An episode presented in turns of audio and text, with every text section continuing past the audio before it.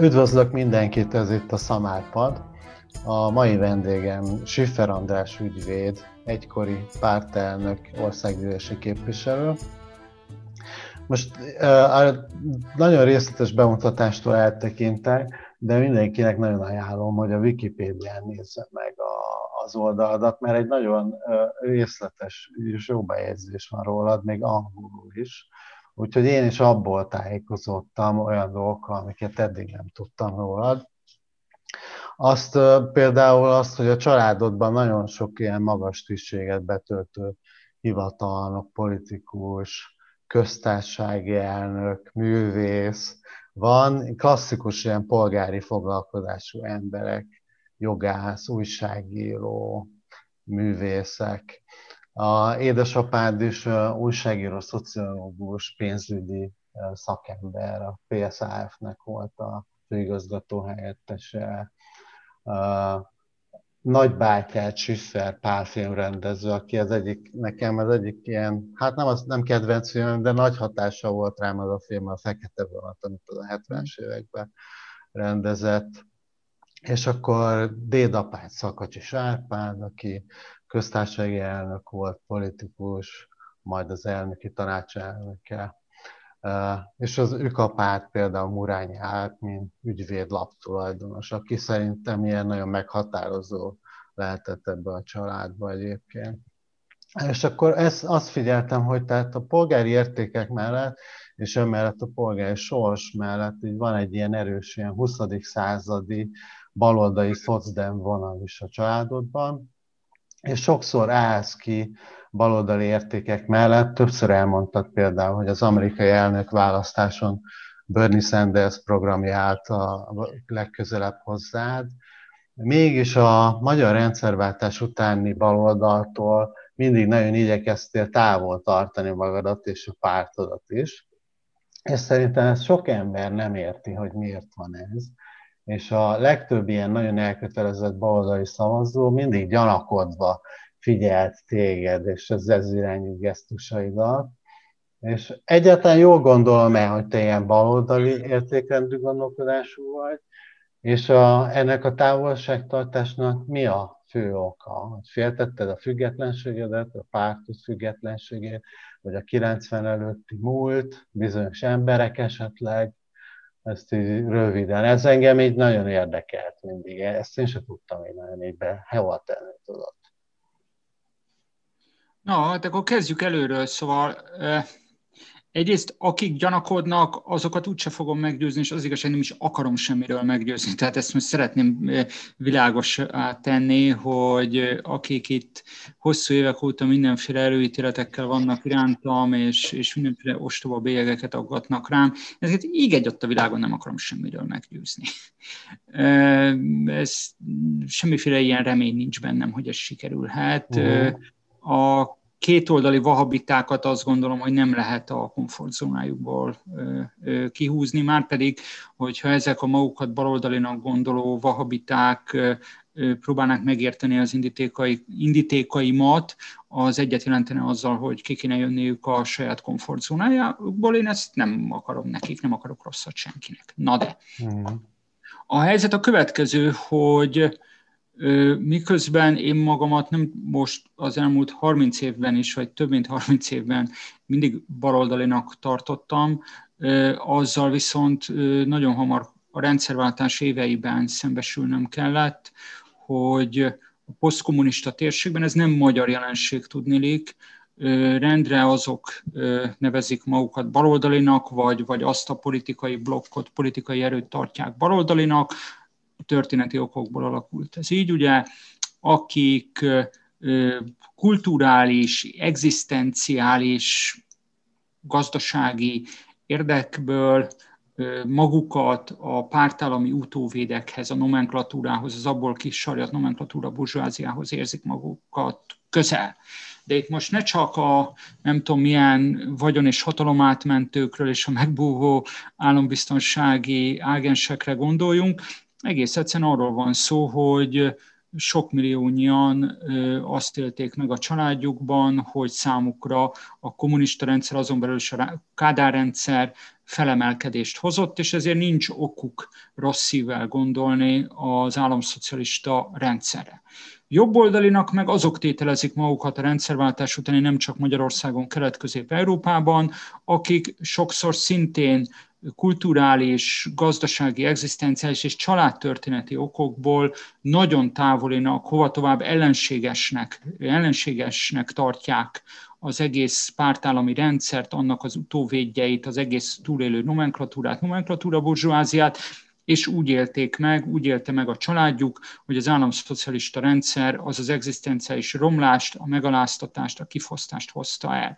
Nagyjából ez a két narratíva van a posztkommunista térségben, mondom, nem csak Magyarországon jelen, és a, amíg én azt gondolom, hogy a, de ebben még a hozzám legközelebb állókkal is, láss például Lányi Andrással és a mai napig vitáim vannak, én azt gondolom, hogy a baljobb felosztásnak addig, amíg kapitalizmus van, van értelme és jelentése, csak az én felfogásomban, és ha úgy tetszik, a történeti globális értelemben a baljobb az azt jelenti, hogy a munkatőke vagy a tőke természet ellentét párokon belül melyik oldalra állsz.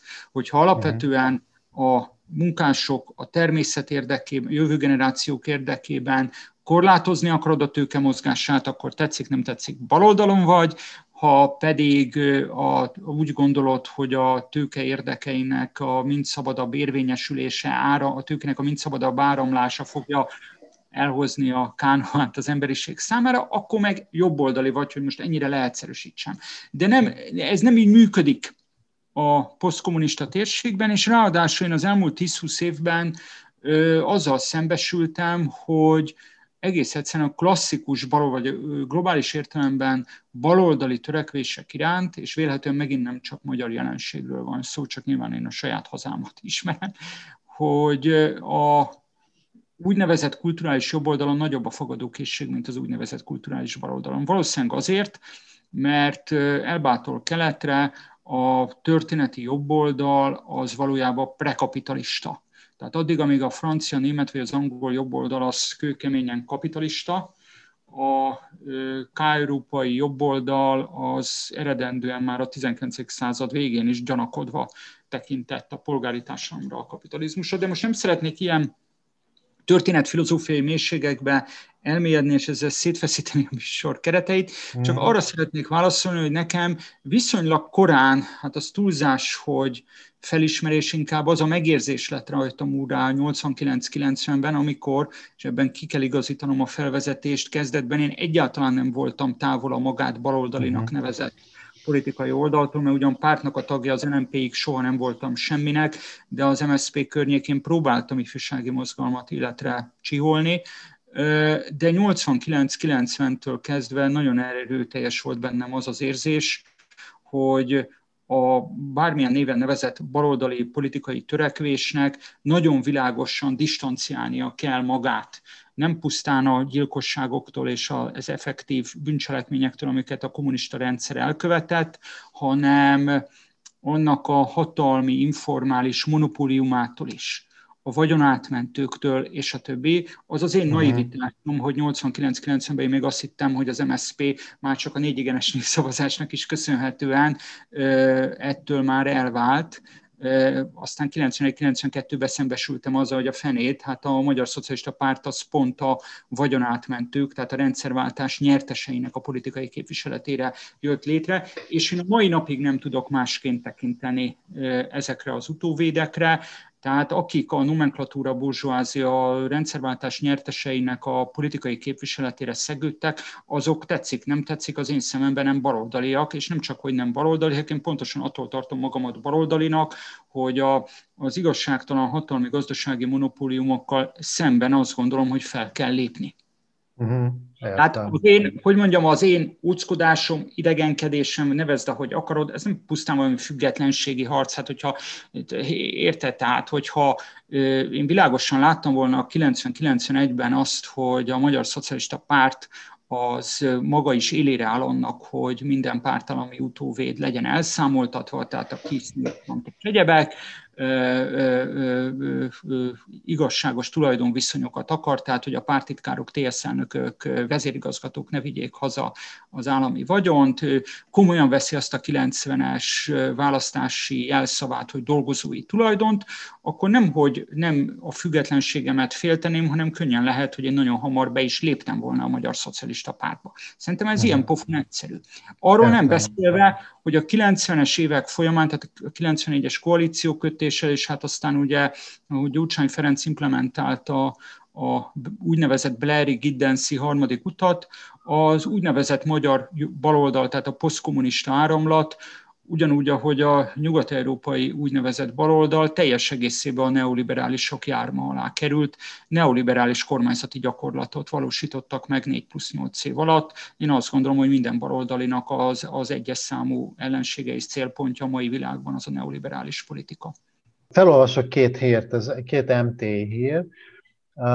Az első az kétezer-tizenöt július huszonhetedike, kilencedszer is beterjeszti az ügynök törvényt Schiffer. Schiffer András nem adja fel, és kilencedik alkalommal is beterjeszti az állambiztonsági múlt feltárását célzó törvényjavaslatát. Az el em pés javaslat egyik célja az is, hogy zárják ki a közhatalmi pozíciókból a diktatúra egykori vezetőit, és azokat, akik a kommunista állambiztonság hivatásos állományok tagjai voltak. Következő, no, ugyanebből az évből, kétezer-tizenöt november harmadika, Schiffer András sokat szól és benyújtotta az akta nyilvánosságot biztosító javaslatát, amelyet a kormánypártok az eddigihez hasonlóan újra leszavaztak. Az el em pé társelnöke erre úgy reagált, a kormánypártoknak nem érdeke, hogy a társadalom tisztán lásson. A Fidesz szerint viszont épp az el em pé az, amelyik rendre a posztkommunisták oldalára áll, és a magyar családok helyett. Tehát ez a politikai pályafutásodnak egy visszatérő momentuma, hogy kísérletet tegyél a kilencvenes előtti állambiztonsági hivatásállományú tagjainak listájának a nyilvánosságra hozására, többek között, ugye ezek az ügynök listákként ismerjük. Bíztál-e abban, hogy ehhez sikerül egy bármikor is parlamenti támogatást kapnod? Lobbiztál-e ezért képviselőtársaidnál, más pártoknál, hogy... És ezekből a beszélgetésekből mik derültek ki számodra? És mit gondolsz, ma Magyarországon más politikai környezetben élnénk-e? Mások lennének-e a politikai szereplők, ha ez valamikor sikerül neked? Hát először is valamit itt szintén tegyünk tisztában még az elején, mielőtt válaszolnék a konkrét kérdésedre. Ugye kormánypárti oldalról megvádoltak, vagy nem is megvádoltak, ugye azt hozták föl érvként, hát nekem volt egy nyilvános vitám erről, nyilvános csörtém Kövér László házelnökkel is, hogy hát én a szerencsétlen beszervezett ügynököket akarom meghurcolni, szó nincsen. Uh-huh. Már csak az, ahogyan felolvastad itt a különböző címeket, abból is kiderül, már a címadásban különböztettem, különböztettünk az egyszerű ügynökök és a hivatásos állományúak között. Én szemben néhány akkori jobbikossal, aki egyébként, akik egyébként ma már nem jobbikosok, teszem hozzá, én nem gondoltam semmiféle szankciót tapasztalni ahhoz, hogy önmagában azért, mert valaki egyszer aláírt valamit, vagy akárcsak írt egy jelentést, ezért most lakoljon. Azt szerettem volna, hogy ugyanakkor az egész hálózat, az egész rendszer a tetőtől, a, a padlástól a pincéig, ha úgy tetszik, legyen nyilvános és átlátható. Hogy lássuk be azt a nagyon egyszerű tételt, hogy sok esetben egy politikai bizottsági tag, egy miniszter, egy megyei pártitkár, egy té es elnök és a többi többet ártott, több gonoszságot követett el a mindennapi ember élete, életében, mint, mint mondjuk egy egyszerű spion. Csak a különbség az, hogy ki volt pé bé tag, miniszter, té es elnök vagy megyei pártelsőtitkár, ez transzparens volt, ezt mindenki tudta. A, az adott településen biztos, hogy tudták, hogy kik, kik az előjárók a kommunista rendszerben. Viszont, hogy kik voltak úgymond fedett állományúak, kik voltak akárcsak bezsarolt spiclik, és a többi, és a többi, ez rejtve maradt. Tehát akkor ö, látjuk teljes egészében a múltat, hogyha nem csak a felszínát tetsző, tehát tudjuk azt, hogy ki volt Biszku Béla, vagy Pap János, vagy egyéb gazemberek, hanem azt is látjuk, ami, ami, ami rejtve maradt a mai napig. Ez az egyik. A másik pedig, hogy az egész komplett javaslat az valójában, és ezt én elmondtam a parlamenti vitákban is, nem is annyira a múlt feltárására, mint a jelen feltárására, jelen és a közelmúlt feltárására célos célzott. Tehát engem annál, hogy iksz ipszilon kiről jelentett a környezetében a hatvanas években, sokkal jobban érdekel az, hogy kik azok, akik az informális tőkéjüket, amit az állambiztonsági hálózatban szereztek meg, a médiarendszer, a gazdaság, a kulturális élet lenyúlására, vagy a politikai élet, a közhatalom manipulálására használták a rendszerváltás éveiben és az azt követő két évtizedben.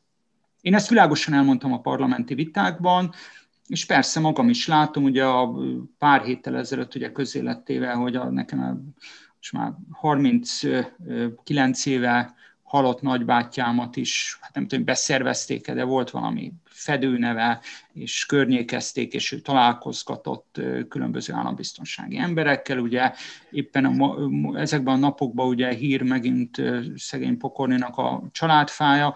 Ugye most a Válasz online interjúban nagyon tisztességesen elmondja azt, hogy az apja, aki nem tudom hány évet ült ötvenhat miatt, ötvenhat után, megfenyegették azzal, hogy ha nem jelent, nem ír alá, akkor nyolc évre visszadugják a sitre. Mm. Nem gondolom azt, hogy egy ilyen ember felett nekem vagy bárkinek jogomba állna ítélkezni, viszont ahhoz meg jogunk van, mint utókornak, hogy a rejtve maradt szövedékeket felszínre hozzuk. Én Kövér Lászlónak pontosan azzal érveltem ebben a, ezen a nyilvános vitán, hogy én bízom a, annyira a magyar társadalom józan ítélő képességében, hogy pontosan látják azt, hogy kik azok, akik olyanok voltak, mint mondjuk Pokorni Zoltán édesapja, hogy hosszú börtönévek után fenyegetés hatására írtak alá, adott esetben akár jelentettek is, és kik azok, akik kijelegve, előnyökért, karriervágyból, vagy merő gonoszságból tettek tönkre titkos ügynökként életeket.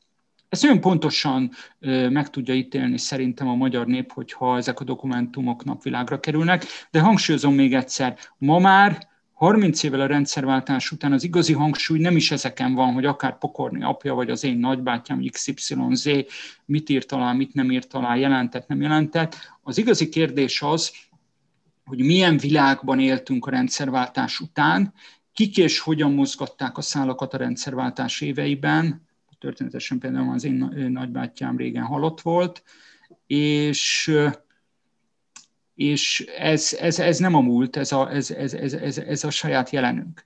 Uh-huh. Én nagyon nem lobbiztam. Tehát az egésznek az volt az előtörténete, csak erről ma már kevesebbet beszélnek, hogy még az első évben, hogy, hogy képviselő lettem, illetve ugye a NER első évében, kétezer-tízben, valamikor december táján Rétvári Bence, aki akkor a, az igazságügyi tárcának volt, ha jól emlékszem, a második embere, tett egy bejelentést, hogy következő év, azt hiszem november harmincadikáig, vagy december elsejéig, ők be fognak terjeszteni egy ilyen törvényjavaslatot. És ha visszanézed, én legalább egy évet, másfél évet elcsörögtem úgy a parlamentbe, hogy nem tettem semmit, jó lehet, én voltam a frakcióvezető egy olyan pártnak, amelyiknek a programjában benne volt, tehát a tízes választási programunkban ez az ígéret benne volt, de én ezzel nem tettem semmit, ráadásul ugye én voltam az igazságügyi szakpolitikus is, mert volt egy erős kormányzati ígéret az igazságügyi minisztérium államtitkárától. És eltelt tizenegy novembere úgy, hogy semmi nem történt, na, akkor fogtam és beterjesztettem a törvényjavaslatot én magam.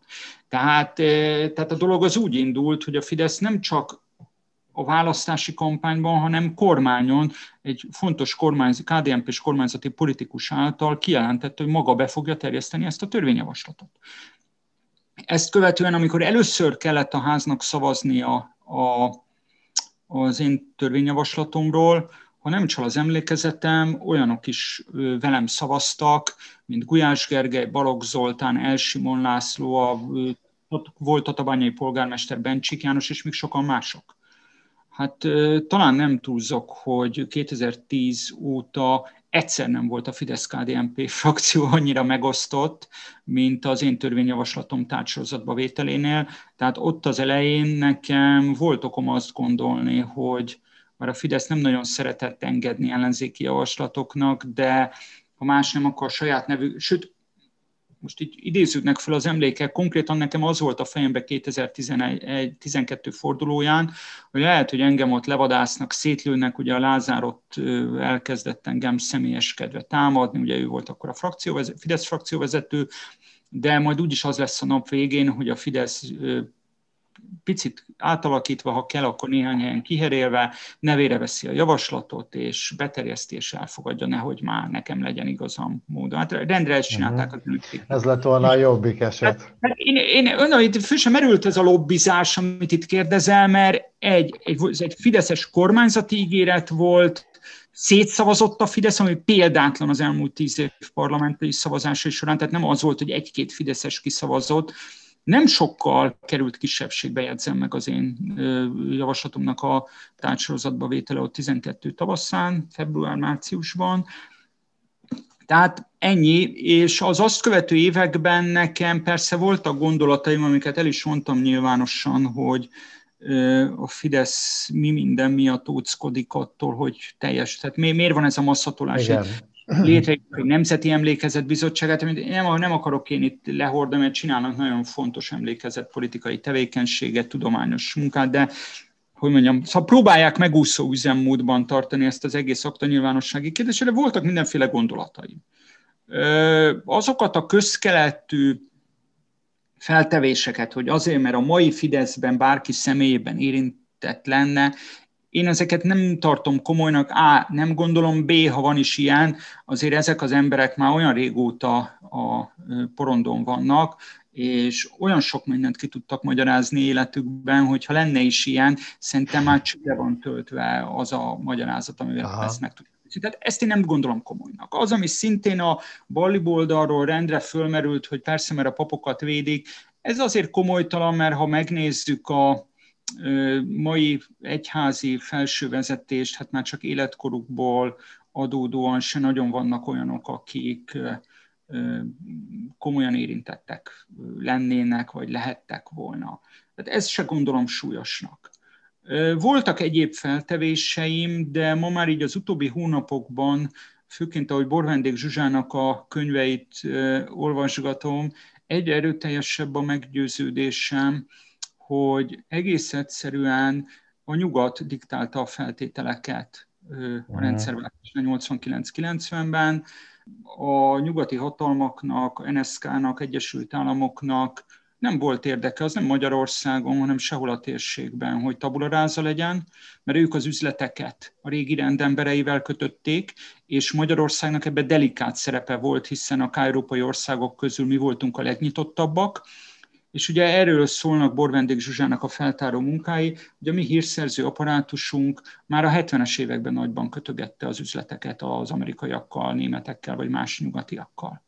Mm. E, és miután ugye Kövér László is eltöltött egy időt a titkosszolgálati miniszteri székben, mások is a rendszerváltók közül, akiknek a tisztességét se Horváth Balázsét, se nem tudom, kit említsek, Kunce Gáborét, én nem akarom kétségbe vonni ebbe a tekintetbe. Szerintem őket meggyőzték részben külföldről, részben a hazai titkosszolgálati apparátus, hogy a jelenlegi nemzetbiztonsági érdek az, hogy ezt a történetet ne bolygassuk.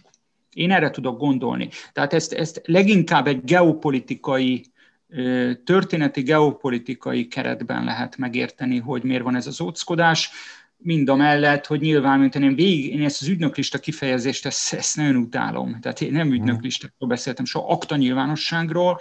Ha az akták nyilvánossak, akkor lehet, hogy a nyolcvanas évekbeli fideszes hős történet is azért egy picit más árnyalatba kerül. Tehát arra gondolok, hogy mondjuk a dialógus munkacsoporton buzgolkodó pécsi egyetemistákat azért sokkal keményebb retorzió érte, mint amilyen a bibósokat gyakorlatilag nem érte egyszer sem itt Budapesten.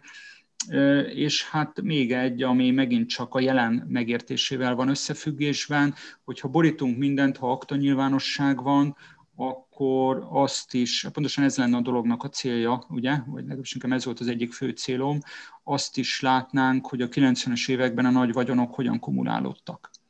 Mm. Viszont, hogyha erre fényderítünk, akkor onnan egy lépés a pártfinanszírozása, finoman szóval szürkezónás pártfinanszírozása a kilencvenes években, Nézzük meg, hogy azok közül a porondon ki van még, a páston csak a Fidesz. Az összes többinek nincsen veszíteni valója. Ebben Gyurcsány Ferenc nem volt érintett, a mai em es zé pések, hát még, hogy mondjam, szóval még a csatogós lepkét tologatták, mások még inkább. Tehát, hogy nem, ebben csak a mai Fidesz vezérkarnak van, ha innen a pártfinanszírozás felől közelítünk, már pedig szerintem a dolgok összefüggenek, csak nekik van veszíteni valójuk, de mondom, ha az a kérdésed, hogy mi lehet a fő oka ennek az óckodásnak, és a maszkodásnak, stb., néha engednek szelepeket a kormánymédia egyik-másik felületén ebben az ügyben, de, de hogy teljes tisztázás nincsen.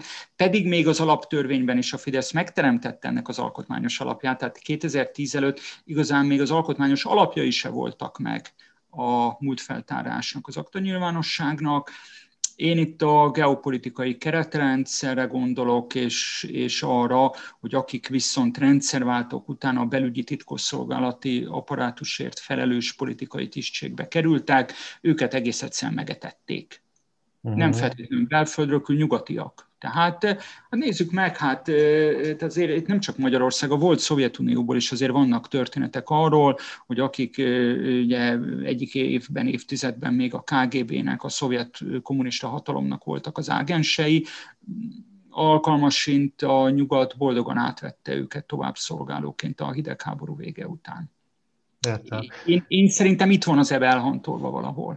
És azt egyébként hogy látod, hogy van erre még ilyen konstans erre a társadalmi igény? Tehát például javasolnál de bármilyen politikai pártnak, hogy ezt most a zászlójára tűzze, vagy ez így folyamatosan vész így a múlt homályába, és egyre kevésbé. Egyetlen párttal sem vagyok olyan viszonyban, hogy így politikai, tanácsokat adják, politikai javaslatokat tegyek. Uh, nyilván örülnék neki, hogyha a kutyapárt ezt belengetni. uh, nem tudom, a, ugye a uh, késői el em pés frakcióvezető utódom Keresztes Lórán továbbra is próbálja ezt a vasat ütni nagyon tisztességesen.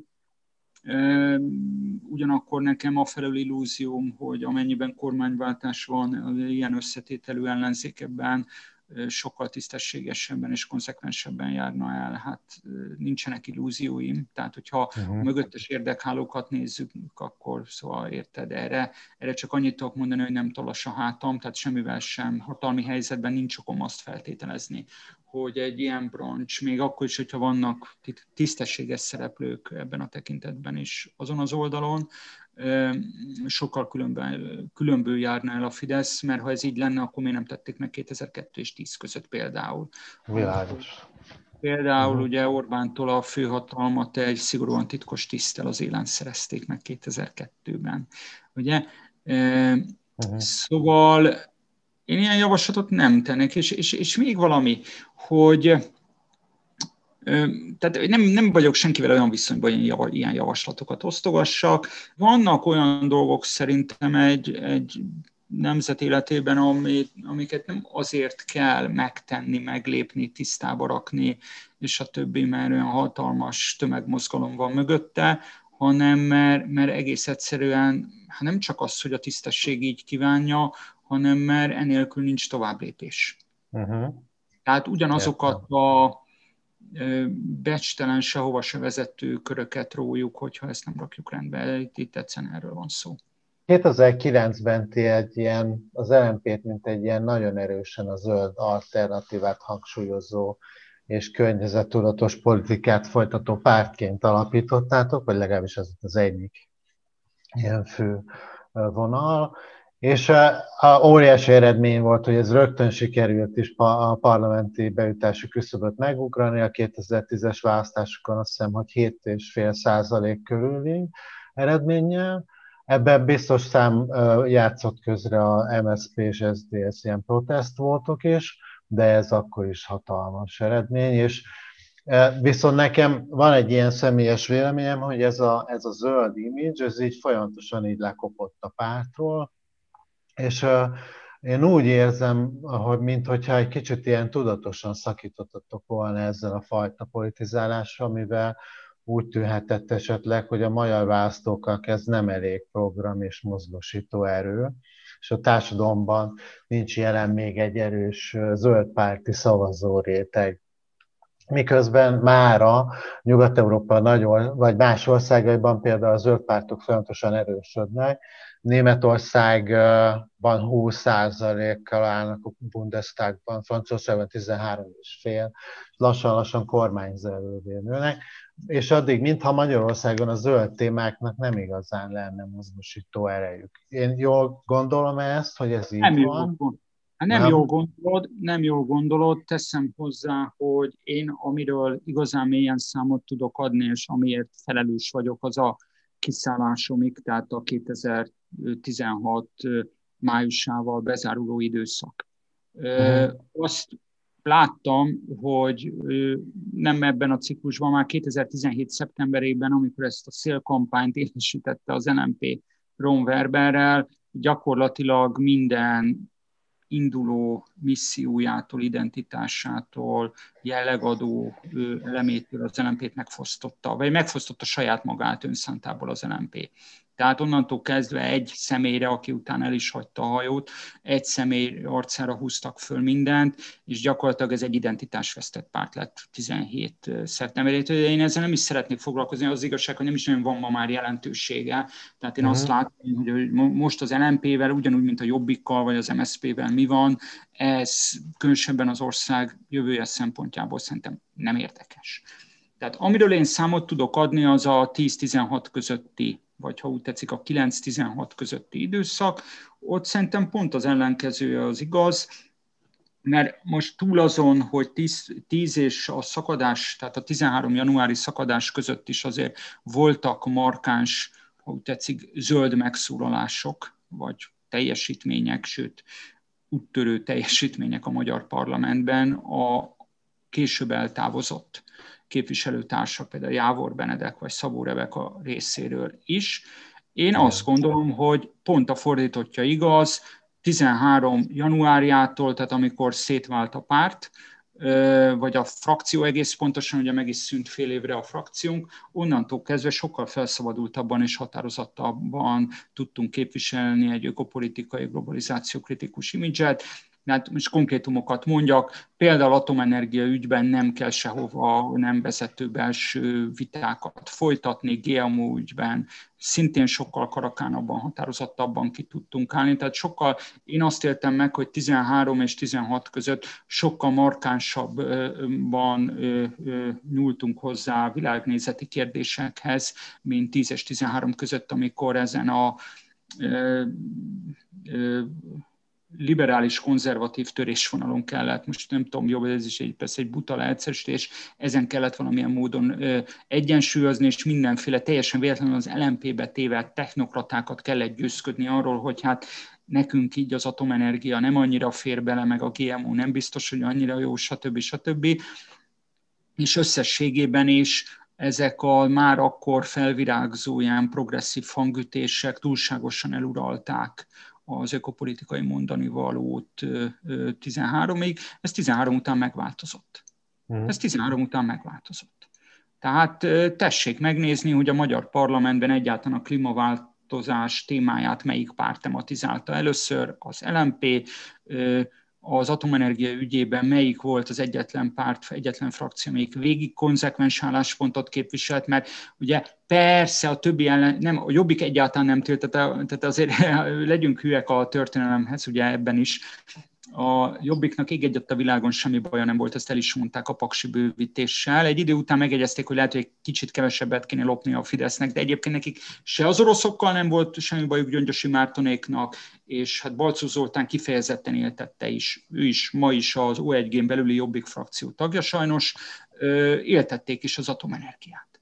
Az em es zé péseknek az volt a bajuk, hogy őket nem részeltetik ebből a szerencséből, a liberálisoknak meg azzal volt bajuk, hogy, hogy az oroszokkal csinálják, és nem az amerikaiakkal. Ugye? Hát azért, azért megint csak a történelmi hűség kedvéért szögezzük le, hogy a paksi bővítése, a zöld lámpát a magyar parlamentben kétezer-kilencben az em es zé pé es zé dé es többség mutatta föl. Tehát ezt ebben az ügyben az egyetlen konzekvens álláspontot az el em pé képviselte, ugyanígy a, a, ezt el tudom mondani neked gé em o ügybe is, de nézzük meg a vegyi anyagpolitika tekintetében. Igen, azt elfogadom egyébként. Salai Robert, Benedek végig a, a, a méheket pusztító vegyi anyagokkal szemben bizottsági elnökként is, tehát a Fenntartható Fejlődés Bizottság elnökeként is nagyon karakánul folyamatosan föllépett, fölszólalt, független attól, hogy erre mekkora fogadóközönség volt. Elfogadom, amit mondasz, meg a, a kiigazítást is. Mondjuk mentségemben szól talán az, hogy annyira, ugye nem tudom pontosan mikortól, mikor így nagyon lecsökkentek a parlamenti közvetítések is, meg a, a, ugye nagyon kevés információ jött már ki, az ülés számok is lecsökkentek, hogy ez, ezek, ezek már nem annyira jöttek át utána, lehet, hogy ezért gondolom, vagy érzem én ezt így igazán. Hát nézd, ez oké, okay, tehát ez is nyilván egy látlelet, hogy mi jön át, de, de mondom a, a tény, tények uh-huh. azok, szerintem magukért beszélnek, és jó. Én minden szállammal azon voltam egészen addig, amíg ki nem szálltam a buliból, hogy az el em pének igenis legyen egy markáns, másokkal össze nem téveszthető arculata, hogy uh-huh. ez mennyire került, mennyire nem, ez más kérdés. Nem véletlenül szálltam ki a történetből, de én azt gondolom, hogy amíg benne voltam kétezer-tizenhat május harmincegyedikéig, addig az el em pének volt egy markáns arculata, jó részt pontosan azért hagytam ott az egész történetet, mert mind a belső, mind a külső folyamatokból én azt érzékeltem, hogy ez nem lesz sokáig fenntartható, hogy stílusszerűen fogalmazzak. Igen. Azért is kérdeztem ezt egyébként, mert én, én talán ilyen még radikálisabb ilyen, vagyok ilyen tekintetben. Nem csak azért, mert ahogy a, vagy ezek a globális problémák miatt, a globális felmelegedés, a környezetszennyezés, stb., hanem sokszor gondoltam arra, hogy ez a zöld gondolat, meg környezetünk, meg az egészségünk védelme talán lehetne egy olyan téma, ami segítene így enyhíteni ezt a végletes politikai megosztottságot az országon belül, ami alá sok ember oda tud állni, ilyen ideológiai meggyőződéstől függetlenül, de nem tudom, lehet, hogy ez ilyen teljesen naivitás a részemről egyébként. Naivitás, nem naivitás, én azt mondom, hogy egész másról van szó, tehát persze, tehát nagyon jó lenne, hogyha meg tudnánk haladni ezeket a szekértábor küzdelmeket, meg a törésvonalak átjárhatóak lenni, mind nagyon szép és jó, csak azt kéne belátni, hogy az ökopolitikai gondolkodásra nem azért van szükség, hogy jobban szeressük egymást ezen a kilencvenhárom négyzetkilométeren, bár kétségtelen, hogy lehet egy ilyen gyógyító hozadéka is speciál a Kárpát-medencében az ökopolitikának, hanem alapvetően a túlélésünk érdekében, és nem csak nekünk magyaroknak, hanem az egész emberiség túlélése érdekében lenne szükség. Nagyon köszönöm Schiffer Andrásnak, hogy időt szent erre az interjúra, és megosztotta velünk a gondolatait. Mindenkitől azt szeretném kérni, ha még nem tett, hogy iratkozzon fel, és klikkeljen rá a harang értesítés szimbólumra is, valamint ha másnak is ajánlaná, ossza meg a csatorna linkjét ismerőseivel, és amennyiben támogatsz minket Patreonon, a link a leírásban, akkor az eddigi beszélgetésekből kimaradt exkluzív videótartalmakat osztunk meg veled, amit egyelőre havi gyakorisággal frissítünk. Az ebből származó Patreon támogatásokból származó bevételt, ezt mind tartalomfejlesztésre fordítjuk. Még egyszer nagyon köszönöm, András, nagyon élveztem az interjút. Szia, és akkor a, amiket, a, amikről beszéltünk, azt mindent legyűjtöm, és a, a leírásba elolvashatjátok. Köszönöm. Köszönöm szépen.